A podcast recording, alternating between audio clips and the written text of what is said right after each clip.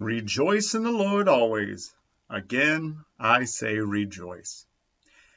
This is my recording for the morning worship service of May 3rd, 2020.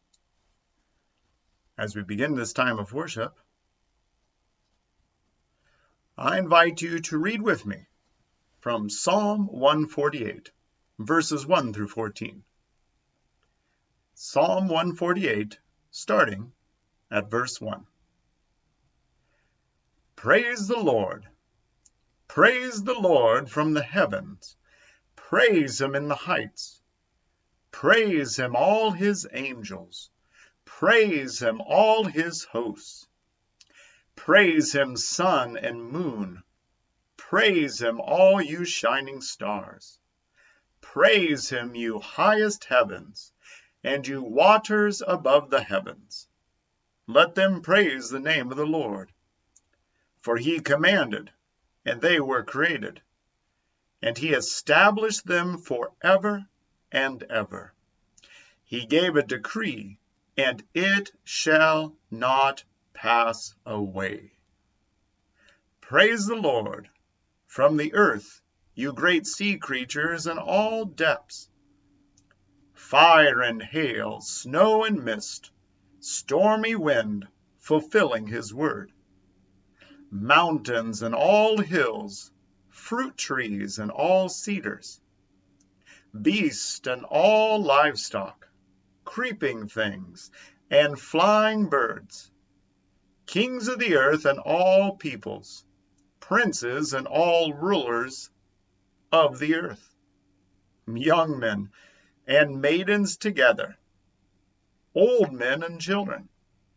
Let them praise the name of the Lord, for his name alone is exalted. His majesty is above earth and heaven. He has raised up a horn for his people, praise for all his saints, for the people of Israel who are near to him. Praise the Lord. Let us go to the Lord in prayer. Let us pray. Oh, Father, this is our heart and desire to give you all praise, glory, and honor. Father, we praise you because you are holy. We praise you because you are just. We praise you because you are gracious and merciful. We praise you because you are creator. You are the sustainer. You are the redeemer. You are our savior. Father, we pray that you enable us to give you all thanks, praise, glory, and honor now and forevermore. In Christ's wonderful, glorious name. Amen.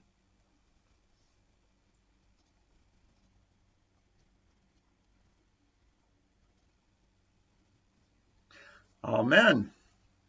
Well, I invite you to sing with me verse 3 and the refrain of the hymn, To God Be the Glory.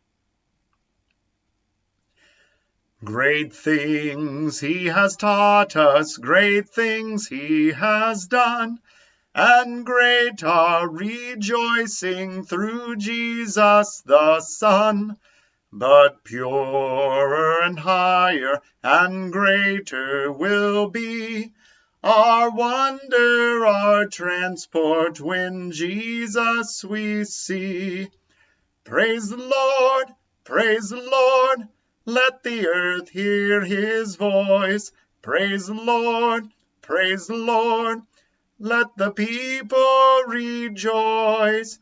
Oh, come to the Father through Jesus the Son, and give him the glory, great things he has done. What a beautiful truth that is. Give God all praise, glory, and honor for the great things he has done. Creator, sustainer, redeemer, all glorious, Almighty God. Let us go into our time of prayer. Let us pray. Oh, Father, how wonderful and how true it is that you are high and lifted up. Your name is above every name. You are all powerful, all knowing, all sovereign. Father, you are good.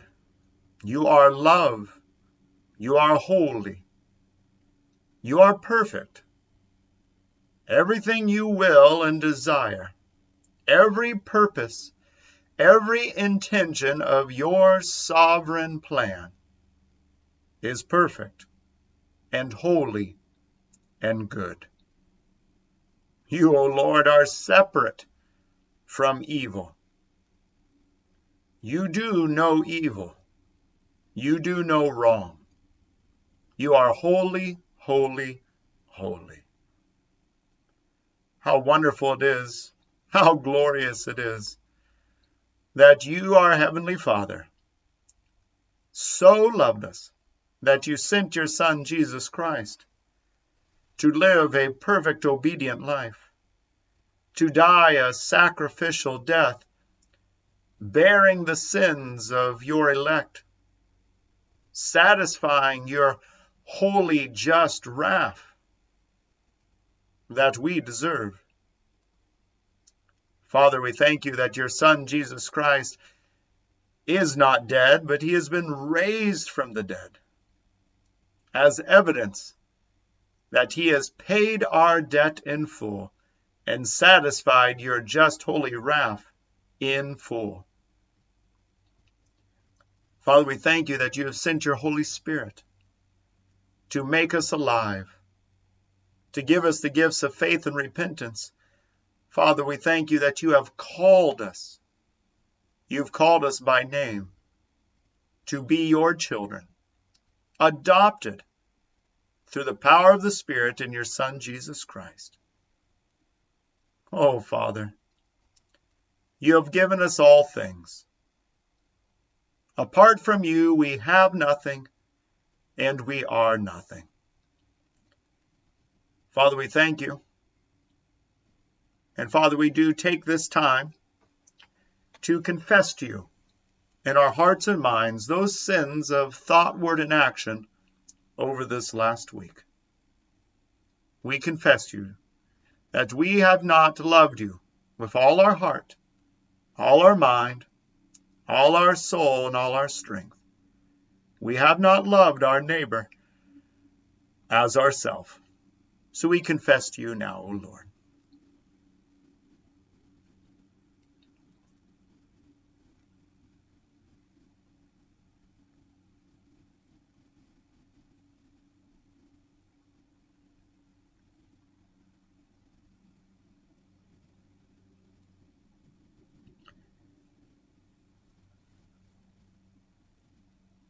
Father, we thank you that in your Son, Jesus Christ, for everyone who trusts and believes in him as their Lord and Savior, you have pardoned us of our sins.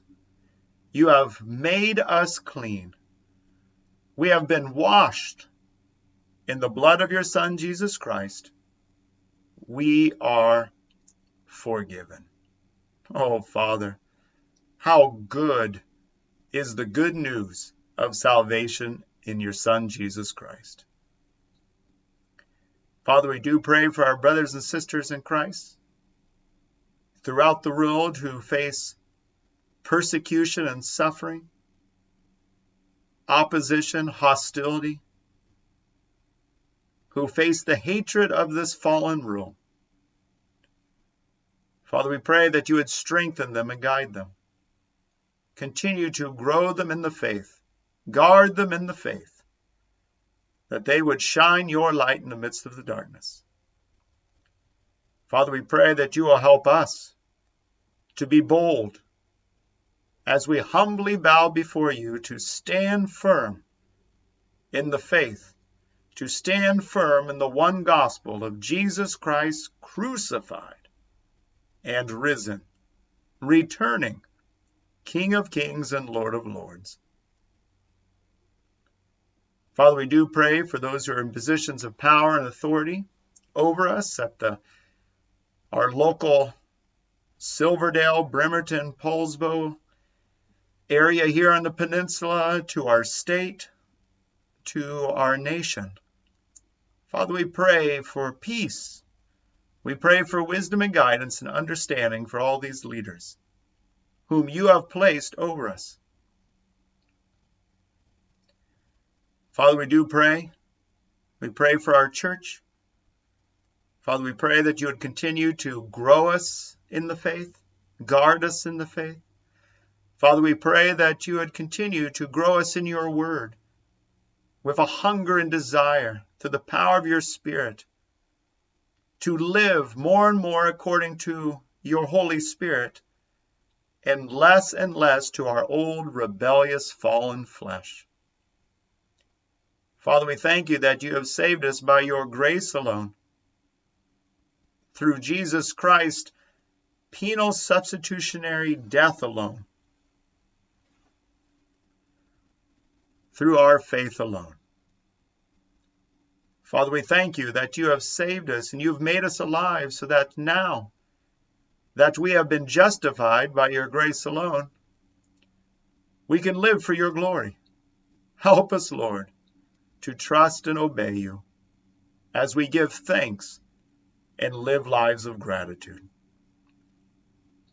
Father, I pray for our elders and deacon that you would help us to strengthen and and uh, come alongside our brothers and sisters in Christ here at Anchor of Hope. Father, I pray that you will help us to pick up our crosses and serve one another. Help us, Lord, to be united, striving side by side for your gospel. One heart, one faith, one mind, one Lord, one gospel. Father, we do pray that you will be with those who are in times of pain and suffering. Help them, Lord, to know your healing, to know your peace, to know your presence, to know your joy even in the midst of tremendous grief, pain, suffering, affliction. Father, we pray for those who are in a time of need, that they would know you as their great provider, that they would not be anxious, but per- put first your kingdom, knowing that you will always provide according to your purpose and your plan. And Father, we pray for the lost. Oh, Lord, we pray that you would make them alive. Help us, Lord, to be faithful in lifting up your gospel and speaking your word. Father, we thank you. It is because of your goodness and care to us that we say the prayer that our Savior taught us to pray, saying, Our Father, who art in heaven, hallowed be thy name. Thy kingdom come Thy will be done, on earth as it is in heaven. Give us this day our daily bread, and forgive us our debts, as we forgive our debtors. And lead us not into temptation, but deliver us from evil. For thine is the kingdom, and the power, and the glory forever. Amen. Amen. God is good.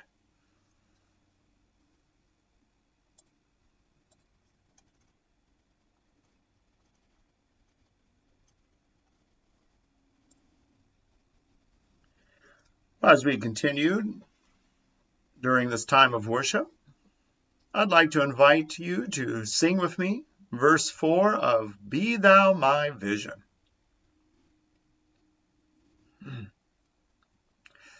Riches I heed not, nor man's empty praise.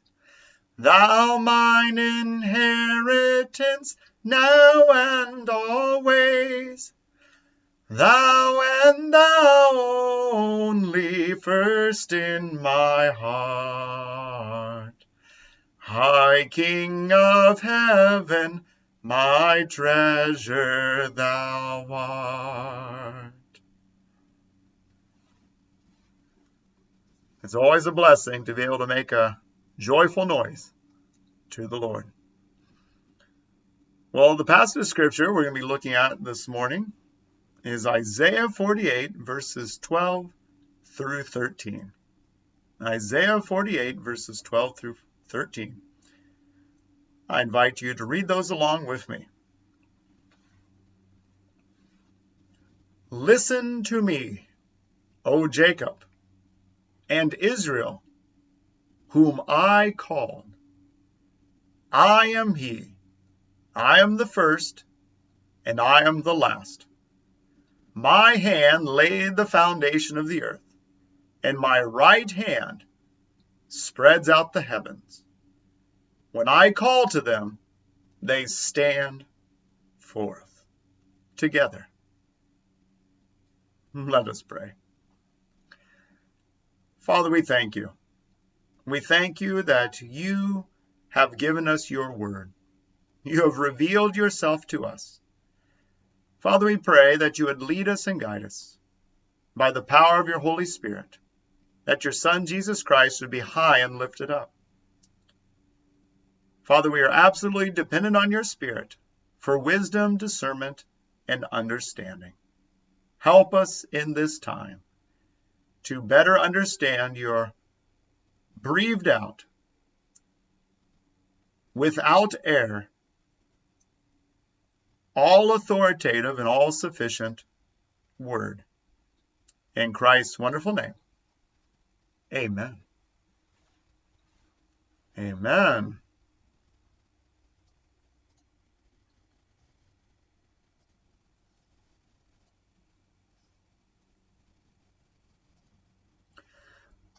Well, again, as we continue through Isaiah 48, here again we see God making clear God has made a promise, as we already looked at in Isaiah 48, verses 10, verses 9, 10, and 11.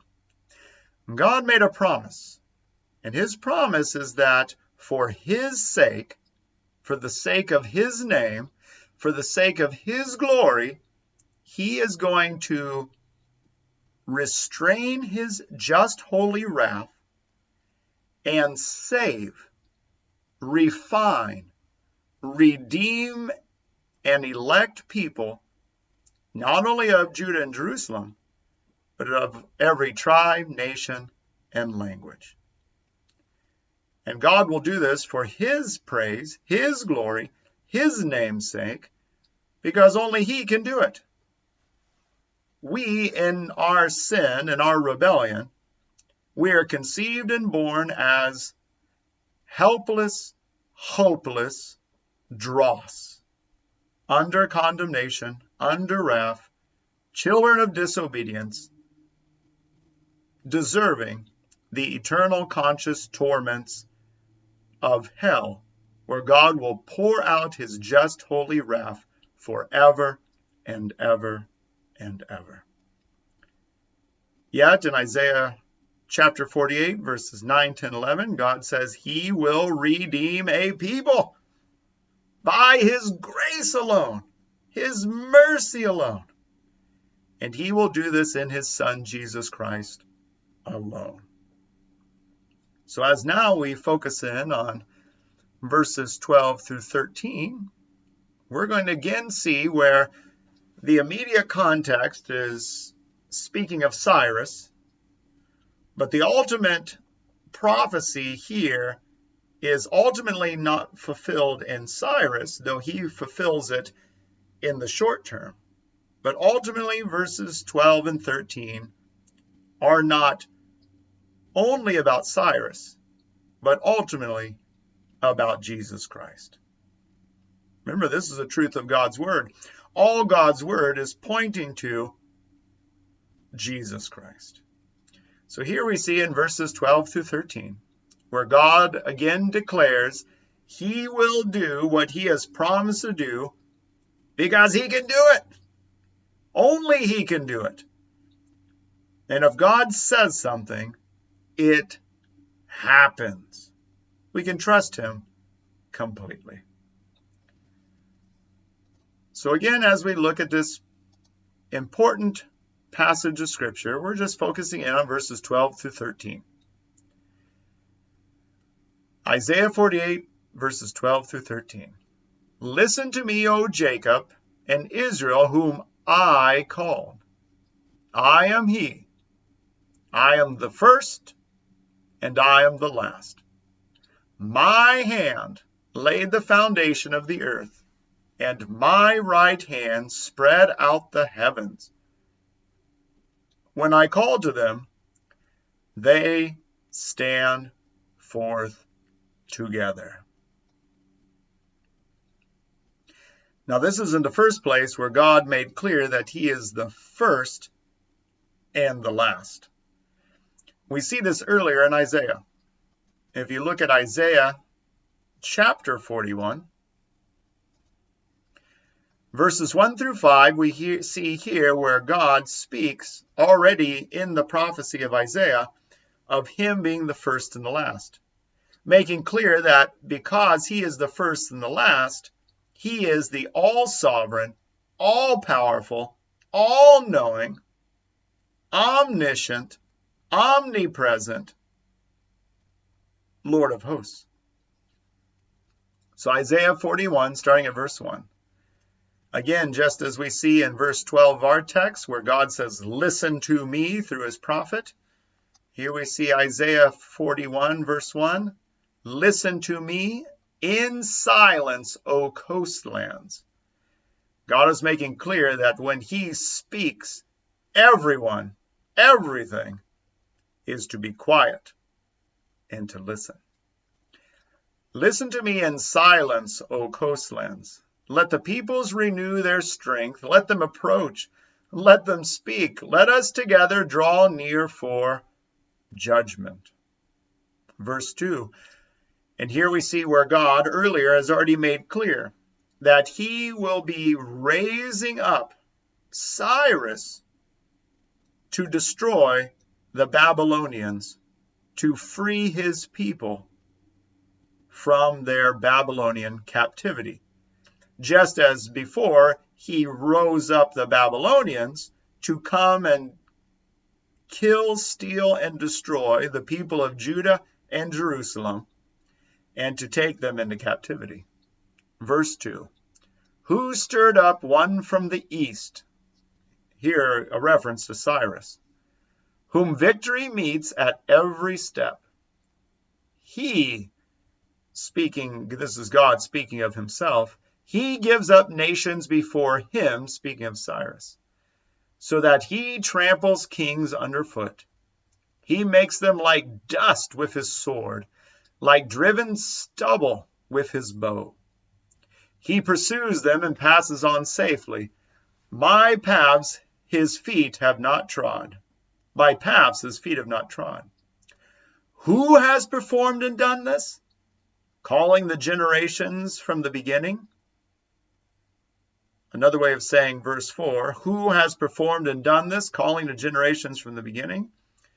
Is saying, Who is the all sovereign, all knowing, all powerful God who has decreed and willed everything that has happened. Who has performed and done this, calling the generations from the beginning? I, the Lord, the first and the last, I am He. There it is. There's the same statement as we see in verse 12 of Isaiah 48. I am He, I am the first and I am the last. And here we see where that was first stated in Isaiah 41 in this book of prophecy. I, the Lord, the first and with the last, I am He. We're going to see this theme woven from Isaiah all the way through Scripture.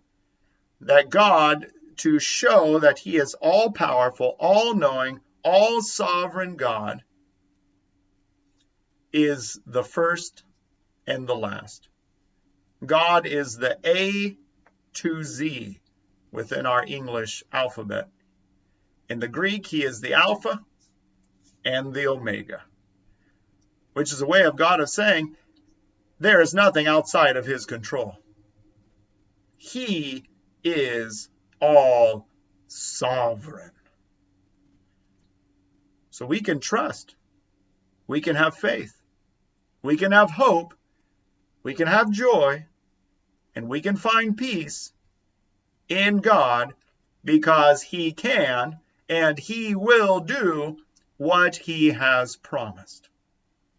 And for those whom He has called and saved in His Son Jesus Christ, those whom He has placed His Holy Spirit in, we have full assurance that we will have eternal life with God, the great I am who I am, the Lord who is the first and the last.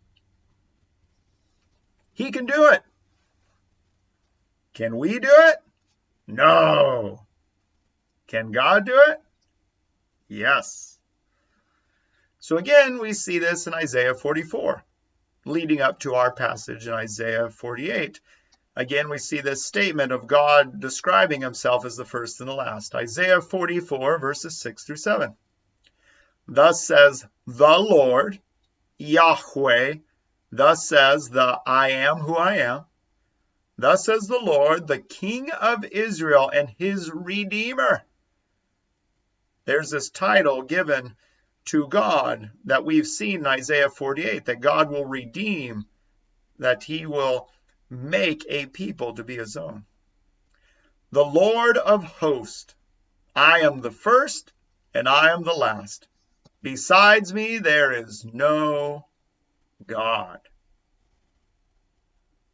And because God is the first and the last, God is the beginning and the end, God is eternal.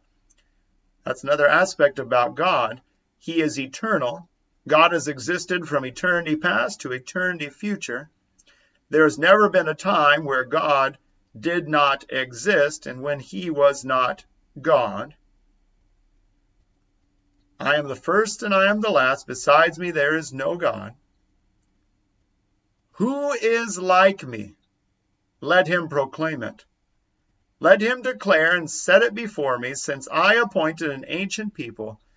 Let them declare what is to come and what will happen. Not only is God all sovereign and all powerful, God is all knowing. And that's what he's declaring here with this describing himself as the first and the last. Because of this truth, there is no idol, there is no false God who can know, who can declare, and who can decree anything outside of God's sovereign will and plan. The idols are worthless, they have no life, they have no knowledge, all the false gods of the world have no life, no power, and no knowledge. It is God alone who is the great first and the last. So we can see why, and we can understand why in our passage of Isaiah 48, verse 12, when God is saying, Listen, Jacob, Israel, after he has just promised to save a remnant from them, he's reassuring them. When God says, I am he, I am the first, and I am the last, this speaks of terrible judgment on those who would refuse to believe and trust, because the great first and last, the great I am, the great Alpha and Omega, will destroy them.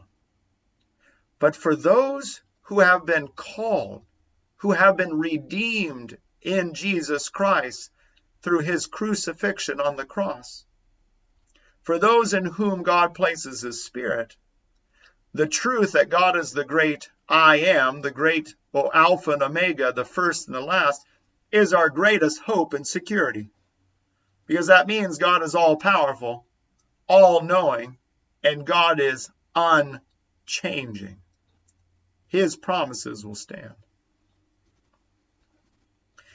So this would make sense why we see where John inspired by the Holy Spirit, and given the revelations in the book of Revelation, this would make sense why we see this title of God being the first and the last, Alpha and Omega, being used again and again. Because ultimately, the book of Revelation is about this one thing Jesus Christ is victorious. Jesus Christ is victorious. Jesus wins. He wins the victory over sin through his death on the cross on behalf of those who would believe and trust in him. When he takes our sin on himself and bears the holy, just wrath of God on himself that we deserve. Jesus wins the victory over sin. Jesus wins the victory over death when he's raised from the dead. And Jesus has won the victory over the devil because Jesus is King of Kings and Lord of Lords. So we can see why these titles of God being the first and last, Alpha and Omega, who is and who was and who is to come, are given not only to God the Father, but also to God the Son, Jesus Christ. So in Revelation 1, starting at verse 4, we see where John says, John to the seven churches that are in Asia, grace to you and peace from him who is and who was and who is to come. This is another way of saying the first and the last. This is the eternal one. This is the all knowing one, the all powerful one. And from the seven spirits who are before his throne, and from Jesus Christ, the faithful witness.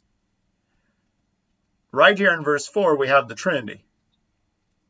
We see grace to you and peace from God the Father, him who is and who was and who is to come, and from the seven spirits who are before his throne, depicting the, the perfection of the Holy Spirit, and from Jesus Christ, the faithful witness, the firstborn of the dead, and the ruler of kings on earth, to him who loves us and has freed us from our sins by his blood.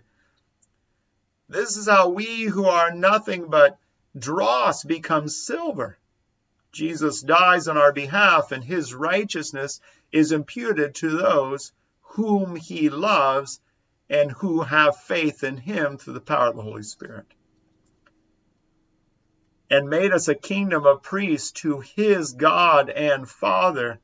To him be glory and dominion forever and ever. Amen. Behold, he is coming with the clouds, and every eye will see him, even those who pierced him, and all tribes of the earth will wail on account of him. Even so, amen. And here again we hear this declaration from God I am the Alpha and the Omega. That would be the equivalent in the Greek of us in the English of God saying, I am the A to Z. I am everything. I am the Alpha and the Omega, says the Lord God, who is and who was and who is to come, the Almighty. But what's so powerful about Revelation is here we see in chapter 1, verses 4 through 8, God the Father being referred to as the great I am the Alpha and the Omega, who is and who was and is to come. But Revelation also states that Jesus Christ is the Alpha and Omega, the first and the last. Here we see and we have greater understanding of the Godhead. We believe in the Trinity, one God in three persons. And here we see the first and the last, the Alpha and the Omega, is not only God the Father, but also God the Son. We see this in Revelation 1, verses 17 through 18. When I saw him, this is John speaking, I fell at his feet as though dead. But he laid his right hand on me, saying, Fear not, I am the first and the last. Now, who is this? Is this referring to the Father as, as we see being depicted? Well, the one who says that he is the first and the last here is Jesus Christ. But he laid his right hand on me, saying, Fear not, I am the first and the last, and the living one. I died. That's how we know that this I am the first and last is Jesus Christ. God the Father never died. God the Father never took on flesh. God the Father was never incarnate. God the Father was never crucified. God the Father never died. God the Father was never raised from the dead. Only God the eternally begotten Son was born of the Virgin Mary, became incarnate, lived a perfect, holy life on this earth, and in his flesh was crucified died, buried, and raised on the third day. So here's how we can see in Revelation 1 that just as in Isaiah 48:12, here we see God speaking through his prophet Isaiah, Listen to me, O Jacob and Israel, whom I called. I am he, I am the first, and I am the last. This is not only a depiction of God the Father, but also of God the Son. Jesus Christ is being high and lifted up in this prophecy of verses 12 to 13.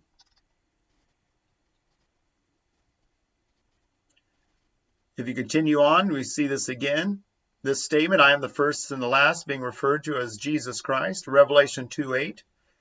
And to the angel of the church in Smyrna, write, the words of the first and the last who died and came to life. So again, who is the first and the last? Jesus Christ, the eternally begotten Son of God. We see this again in Revelation 22. And this is a powerful passage because Revelation 22, verses 12 through 15, depict God in all his sovereignty and all his power, who will condemn the wicked and who will save the redeemed. God is a God who sends people to hell and saves people for heaven. Not based on anything in and of those people. All have sinned and fall short of the glory of God.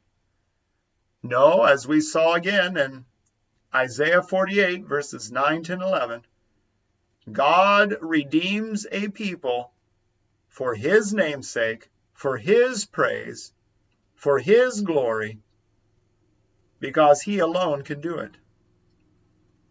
So again, we have this depiction, Revelation 22, verses 12 through 15. Behold, I am coming soon, bringing my recompense with me to repay each one for what he has done. I am the Alpha and the Omega, the first and the last, the beginning and the end. Blessed are those who wash their robes, so that they may have the right to the tree of life and that they may enter the city by its gates. Depicting the new Zion, the new Jerusalem that has been promised and prophesied about in Isaiah. This is at the return of Christ when we have the new heaven and new earth, the new Jerusalem. But there is an outside.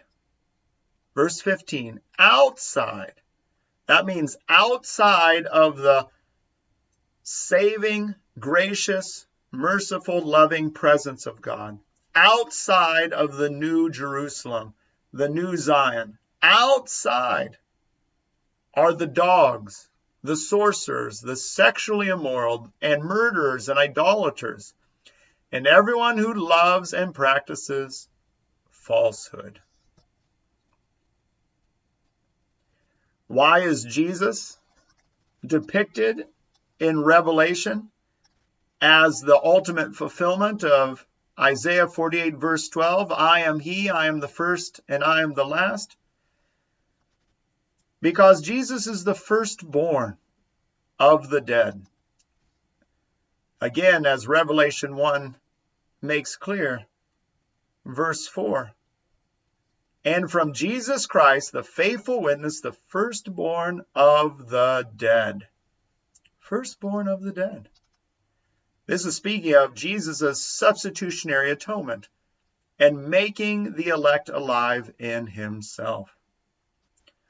Ultimately, this is what Revelation 17 declares. They make war on the Lamb the lamb here is referring to Jesus Christ, the Lamb of God who takes away the sins of the world. They will make war on the Lamb, and the Lamb will conquer them. For he is Lord of lords and King of kings. And those with him are called and chosen and faithful. Now, here it is, we see how it is that Jacob and Israel, how it is that the elect of every tribe, nation, language, and people, how it is that you and I,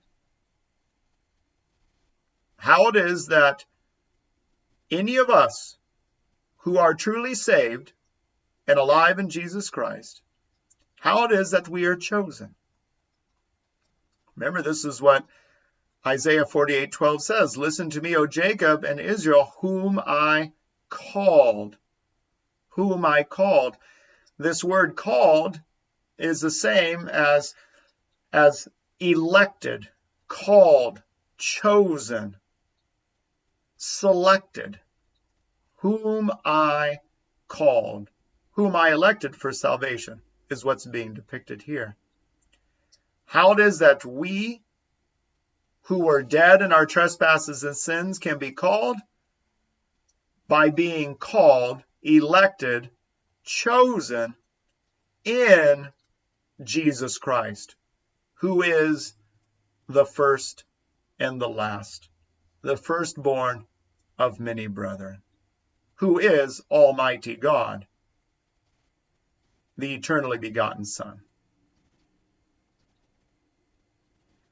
That's why we see again Revelation 17 that the Lamb conquers. And who is with the Lamb? those who are called and chosen and faithful. So not only in Isaiah 48 12 do we see God reminding that he is the great first and the last, but also he's explaining that we are called in the great first and the last, who is Jesus Christ, the Son. Again, we see this made clear in Romans 8. Romans 8, verses 28 through 30. For those whom he foreknew, he also predestined. Here it's speaking of the calling, electing, saving work of God the Father. For those whom he, the he here is God the Father, for those whom he foreknew, he also predestined. Remember, foreknew is those whom he placed his intimate saving love on. He also predestined to be conformed to the image of his Son. There it is, the image of his Son, Jesus Christ, the firstborn of many brethren. For those whom he foreknew, he also predestined to be conformed to the image of his Son, in order that he might be the firstborn among many brothers. And those whom he predestined, he also called. And those whom he called, he also justified. And those whom he justified, he also glorified. What a verse! Romans 8, verses 28 through 30 make clear we can have full assurance of the perseverance of the saints because we have been called, we have been elected, we have been chosen in Jesus Christ, who is the first and the last, the firstborn of many brothers. So we see ultimately in Isaiah 48, verse 12, God the Father is not only describing himself as the Alpha and Omega, the one who is, the one who was, and the one who is to come, but we also see Jesus Christ being lifted up as the first and the last, as the one in whom all who will be saved is called in. Well, not only do we see Jesus Christ and salvation in Him and security and assurance in Him depicted in verse 12, but we also see not only God the Father, but also God the Son depicted in verse 13. Here in verse 13, we see where it's declared, where God is speaking through his prophet Isaiah, saying, My hand laid the foundation of the earth, and my right hand spread out the heavens. When I call to them, they stand forth together. Now, again, this is a powerful statement that gives us peace and comfort and assurance. Because God here is making clear that when He created, when He spoke everything into existence, as is made clear in Genesis chapter 1, when God speaks, it happens. And it happens according to His will and His purpose. So ultimately, we're going to look at some passages of Scripture that show that not only does verse 13 depict God the Father, but it also depicts God, the eternally begotten Son. So again, if we come to Isaiah 40, this is the, the earlier section of Isaiah where God is depicting his hand creating everything, displaying his how all powerful he is and how high and greater and above all of creation is he because he is the creator. Isaiah 40, starting at verses 12. Who has measured the waters in the hollow of his hand and marked off the heavens with a span? I love that depiction. God is so great and powerful. You think of all the heavens, all the galaxies, all the immensity of space, and it's so small, so insignificant in comparison to God that just with the span of his hands he just he just he just measures it. Just like that. Just like that. That's how high and greater all powerful all knowing almighty is God compared to his creation. And this is very important to remember because there are times where it seems like there are people or there are things within this creative order that it seems like they are all powerful. Whether it be a ruthless dictator or a overwhelming pandemic, there are times where it seems like these things are more powerful than anything else. But again, we hear, see here where God is making clear even all the heavens is but a span from the tip of his thumb to the tip of his pinky finger. God is greater. God is higher. God is all powerful Enclose the dust of the earth in a measure and weighed the mountains in scales and hills in a balance. Isaiah 40, verse 13. Who has measured the Spirit of the Lord? Or what man shows him his counsel? Oh. God is making very clear He is God, and we are not. He is God, and nothing of the creation is God. Verse 25 To whom then will you compare me, that I should be like him? says the Holy One. Lift up your eyes on high and see who created these, he who brings out their host by number, calling them all by name, by the greatness of his might, and because he is strong in power, not one is missing. What a beautiful image this is.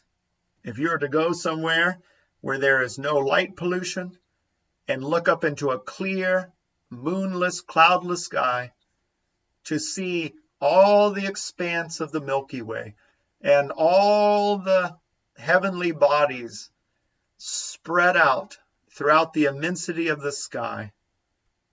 And God says, I created every one of those. I called them by name. I have them so under my sovereign care that not one of them is missing. This would be like when Jesus says how God has every hair in our head numbered. He has that all sovereign, all knowing, all powerful care over all of his creation. If you look at a parallel statement to this one, you look at Psalm 147 we see where it speaks of God as He determines the number of the stars, He gives to all of them their names. Great is our Lord and abundant in power. His understanding is beyond measure. Oh, that's the truth.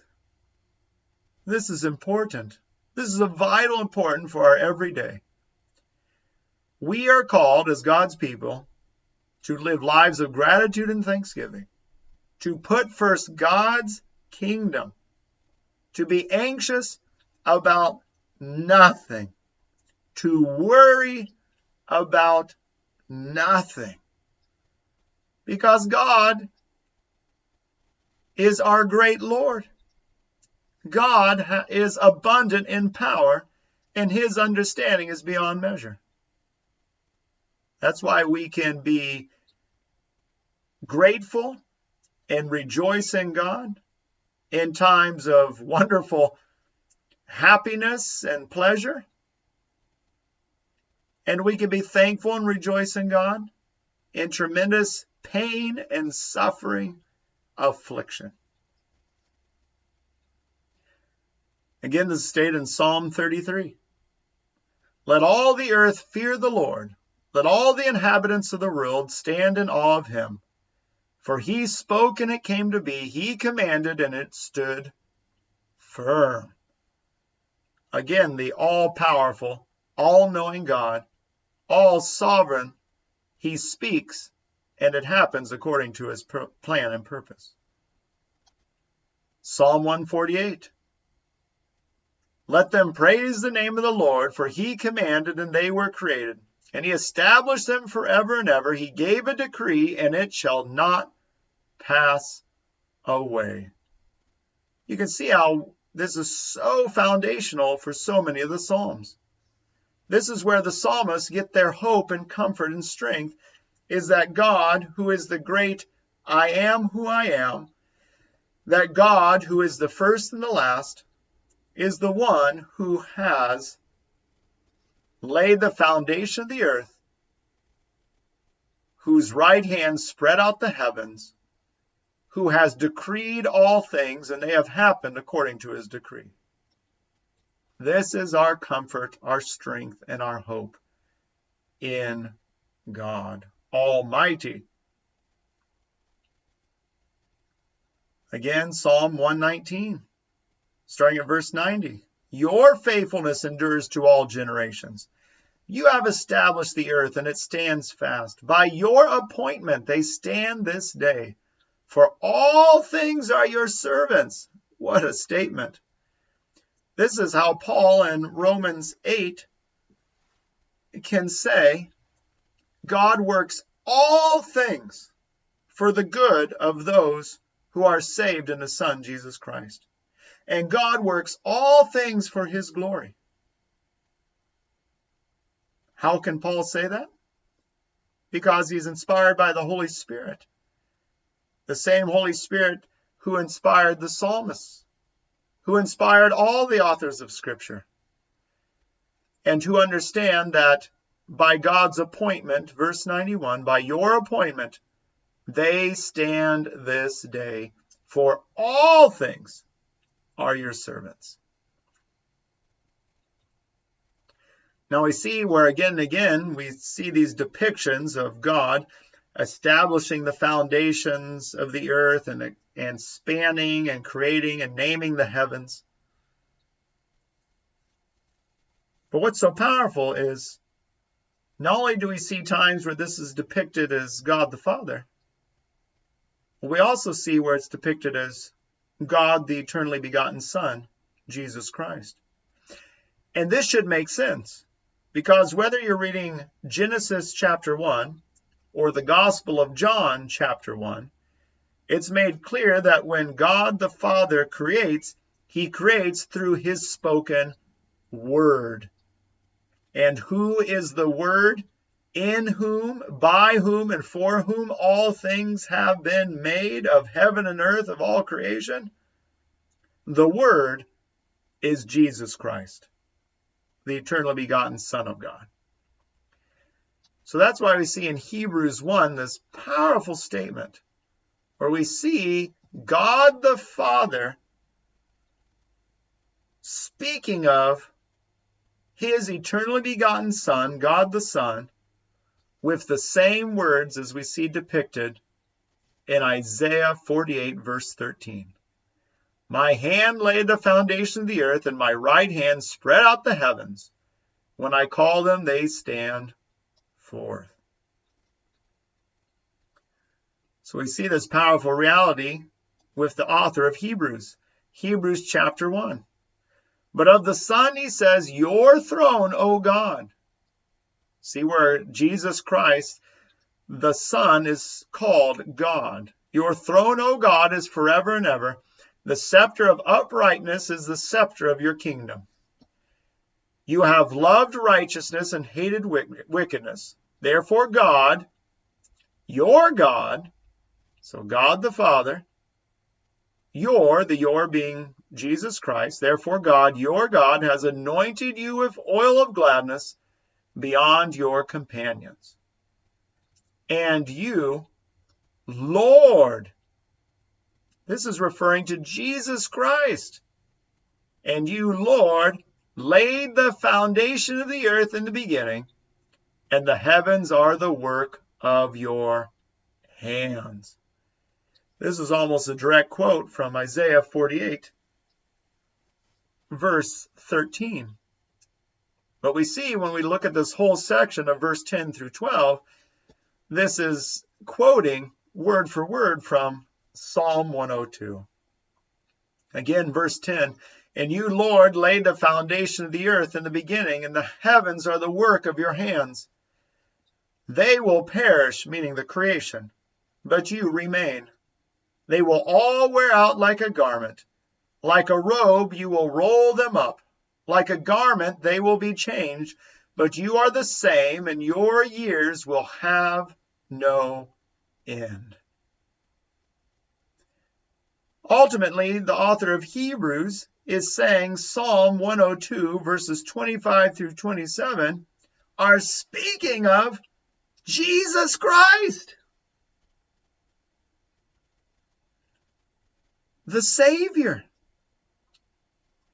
through whom, by whom, and for whom all things have been created.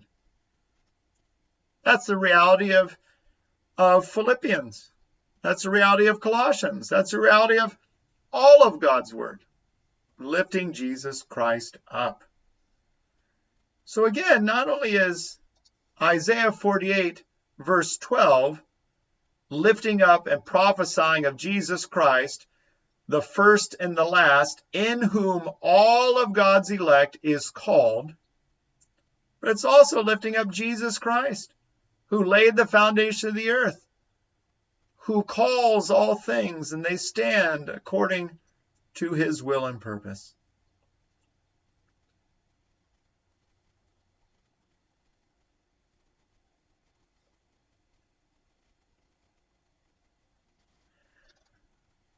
If you look earlier, you can see this promise in Isaiah 43. This beautiful promise. Isaiah 43, verse 1. But now, thus says the Lord, He who created you, O Jacob, He who formed you, O Israel. You see, it's a parallel statement to our passage of Isaiah 48, verse 12. Fear not, I have redeemed you. I have called you by name. You are mine. This is a beautiful depiction of election where God calls his people of all time, of every tribe, nation, language, and people, the remnant of all whom God has made, the elect, God calls each and every one of us who are saved by name, and He calls us not only by our name, the name that He has given us, he also calls all of us in the name of Jesus Christ. He calls us in Christ. And where we see this beautiful weaving together of Isaiah 48, verses 12 through 13, again, listen to me, O Jacob and Israel, whom I called in whom did God the Father elect the elect? I am He, I am the first, and I am the last in Jesus Christ. My hand laid the foundation of the earth, and my right hand spread out the heavens. When I call to them, they stand forth together. So ultimately, the passage of scripture that weaves verses 12 and 13 of Isaiah 48 together is 2 Timothy chapter 1 verses 9 through 10. Who saved us? Now, the who refers back to verse 8, speaking of the power of God. Who saved us and called us to a holy calling, not because of our works, but because of his own purpose and grace, which he gave us in Christ Jesus. There it is. We have been called to a holy calling in the first and the last, Jesus Christ. And he gave us in Christ Jesus before the ages began. Because Jesus is the one who is and who was and who is to come. And which now has been manifested through the appearing of our Savior, Christ Jesus, who abolished death and brought life and immortality to light through the gospel. And during Jesus' incarnation and earthly ministry on this heaven and earth, before he was crucified, died, buried, raised again to new life, and before he ascended into heaven, we see many instances where Isaiah chapter 48, verses 12 and 13, were displayed and proclaimed by Jesus Christ. Jesus Christ shows what it means to be called by the first and the last, by I, Almighty God. Jesus Christ shows what it is to be called and to stand forth. We see this when Jesus called Lazarus, who was dead and buried in the tomb. A depiction of all of us in our sins and debts and trespasses. And Jesus makes clear that he is the resurrection and life. And Jesus comes before the tomb and he says, Roll the stone away. And Jesus says, Lazarus, come forth. And Lazarus, who was dead, is made alive and comes and stands forth for all to see. Now, this is a beautiful statement because it's an amazing thing how gracious and merciful God is. It is an amazing thing that God is a God of steadfast love and slow to anger. Because as we've seen throughout the scriptures, when God said to a star, Be here, it was there. God says to the waves, You will come only this far unto the beach and no further. God directs every molecule, every atom, every smallest aspect to the greatest, most immense parts of creation. God sovereignly created them, He sustains them, and He directs them in every way. And you and I have been conceived and born into sin, in rebellion, and in resistance to God until, according to God's plan and purpose, to all of us who have been saved, God makes us alive. He causes us to be saved. He says, You will resist no longer, and you will believe in me. You will repent. You will humble yourself. You will die to yourself and be made alive by the power of my Holy Spirit. And when God does this, he is doing that through His sovereignty, and we are given new hearts and new minds so that we can will and desire God because we have been made alive to do that. This ultimately is the good news that we find in Ephesians 2 and 1 Peter 1. Again, Ephesians 2 For by grace you have been saved through faith and this is not your own doing, it is the gift of God, not our own doing.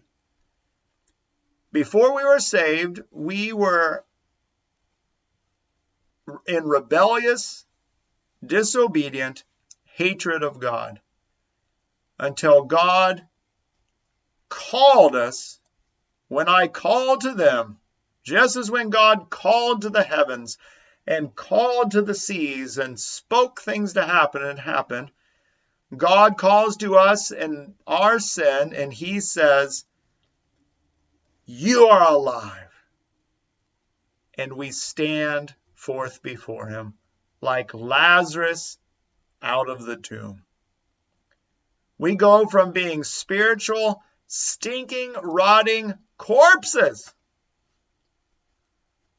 to standing firm in the faith through the power of the Spirit, being transformed in the likeness of Jesus Christ, the first and the last, the firstborn of many brothers. The same God who said, Let there be light, and there was light.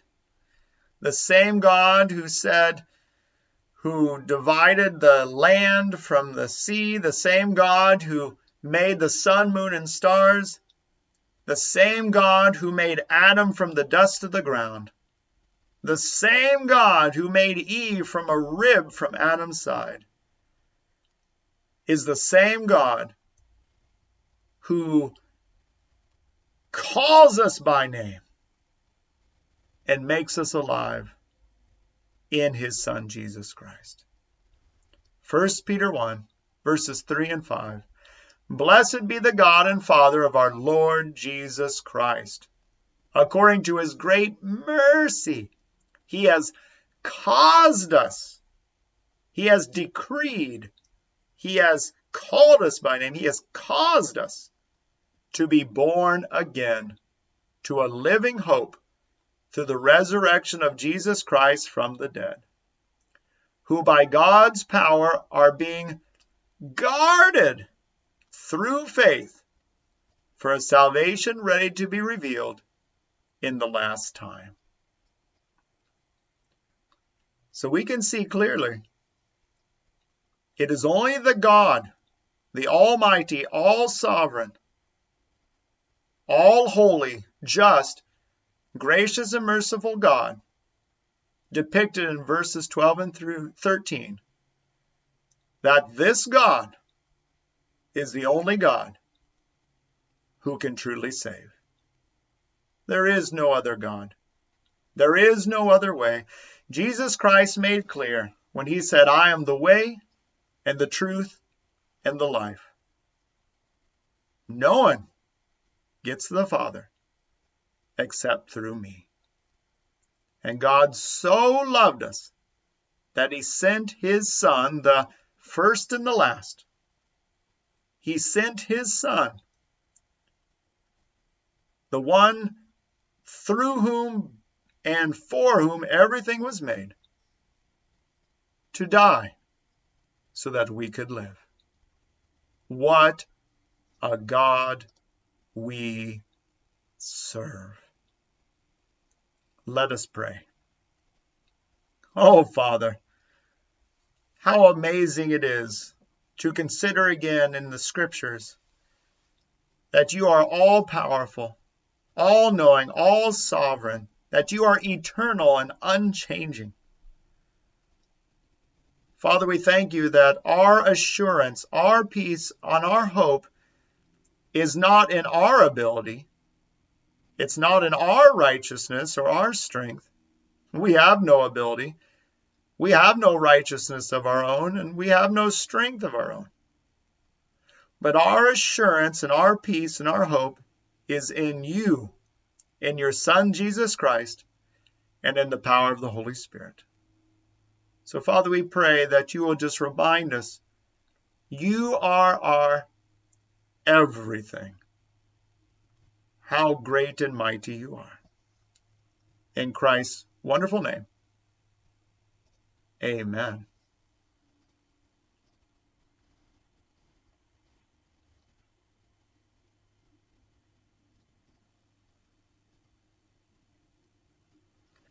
Amen.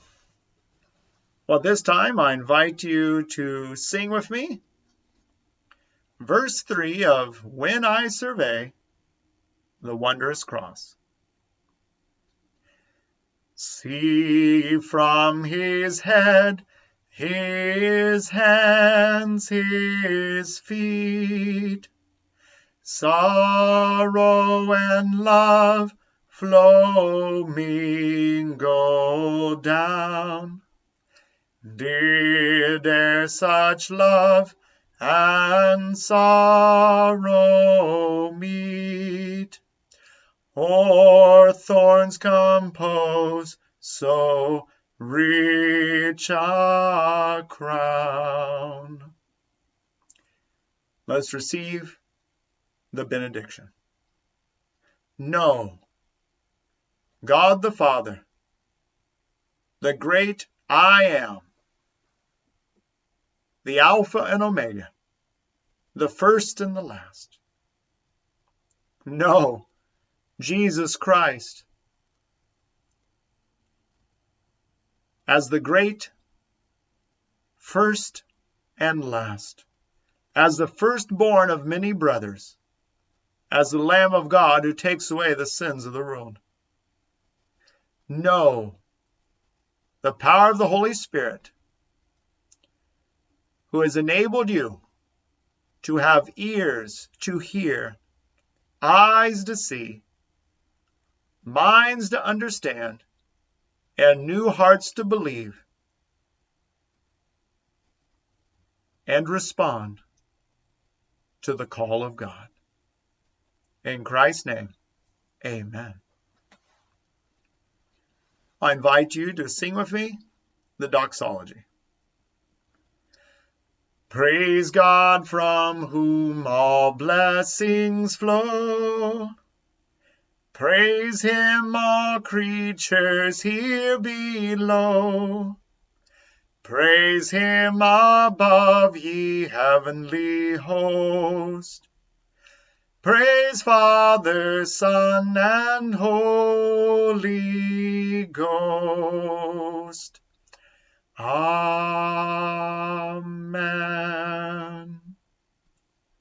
Go in peace.